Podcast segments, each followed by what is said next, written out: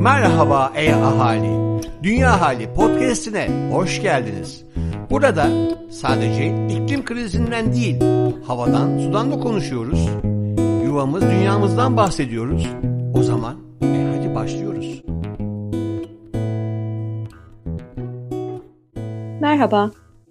Toprağın Bilgeliğinde bir önceki hafta obezite ve yetersiz beslenmenin iklim kriziyle ilişkisini incelemiştik. Yüksek kalorili ve hayvansal protein içeriği yüksek bir beslenme tarzının bizi birçok kronik hastalık açısından çok riskli hale getireceği bilimsel olarak kanıtlanmış bir gerçek. Ve maalesef neyi ne kadar yediğimiz sadece bizim değil, yuvamız dünyamızın sağlığı ile de yakından ilişkili.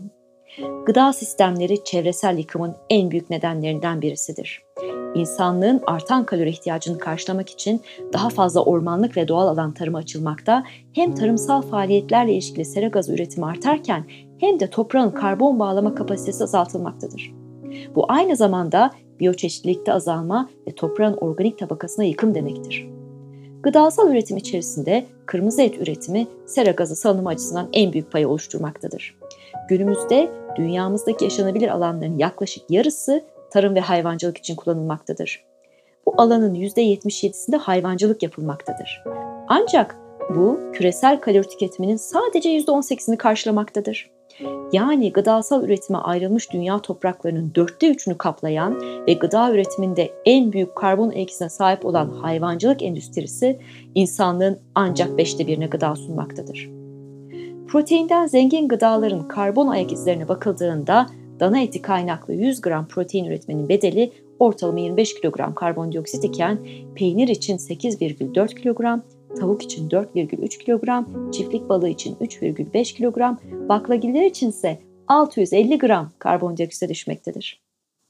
Ayrıca üretim teknikleri göz önüne alınarak yapılan hesaplamalarda da daha az et tüketmenin hemen her zaman daha sürdürülebilir et tüketmekten de az karbon ayak izine sahip olduğu hesaplanmıştır.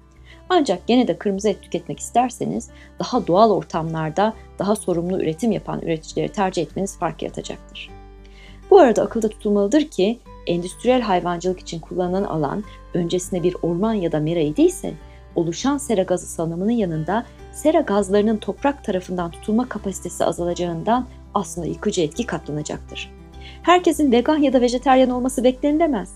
Ancak bilinçli ve farkında seçimler yaparak daha az hayvansal gıda tüketerek hem sağlığımızı yıkıcı şekilde etkileyecek riskleri hem de karbon ayak izimizi ve iklim üzerindeki etkimizi azaltabiliriz.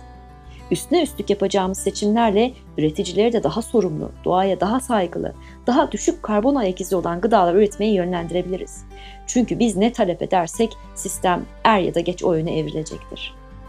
Peki bu noktada sağlığımızı sera gazı salınımlarını azaltmak için nasıl bir motivasyon aracı haline getirebiliriz? Örneğin kalın bağırsak kanserinden korunmak için beslenme alışkanlıklarımızı değiştirerek aynı zamanda karbon ayak izimizi de azaltabiliriz. Amerika Birleşik Devletleri verisine göre 50 yaşından genç kişilerde ortaya çıkan kolorektal kanser insidansında 1988 ve 2015 yılları arasında %63 artış saptanmıştır. Bilim insanları bu artışı son 50 yıldır beslenme alışkanlıklarımızda olan değişikliğe bağlamaktadır. Yani daha fazla kırmızı ve işlenmiş et tüketimi, rafine tahıl ve işlenmiş şekerden zengin bir diyete. Batılı diyeti olarak adlandırılan bu diyet stilinin yanında sigara kullanımı, şekerli içecekler tüketmek ve fazla kilolu ve obez olmanın da kolorektal kanser için risk faktörü olabileceği gösterilmiştir. Bunun tersine tam tahıllı bir diyet tüketmek ve fiziksel aktiviteyi artırmak kolorektal kanser riskini azaltmaktadır. Kırmızı et ve işlenmiş kırmızı etin hem ölüm riski hem de çevresel etki anlamında göreceli olarak en büyük etkiye sahip olduğu hesaplanmıştır.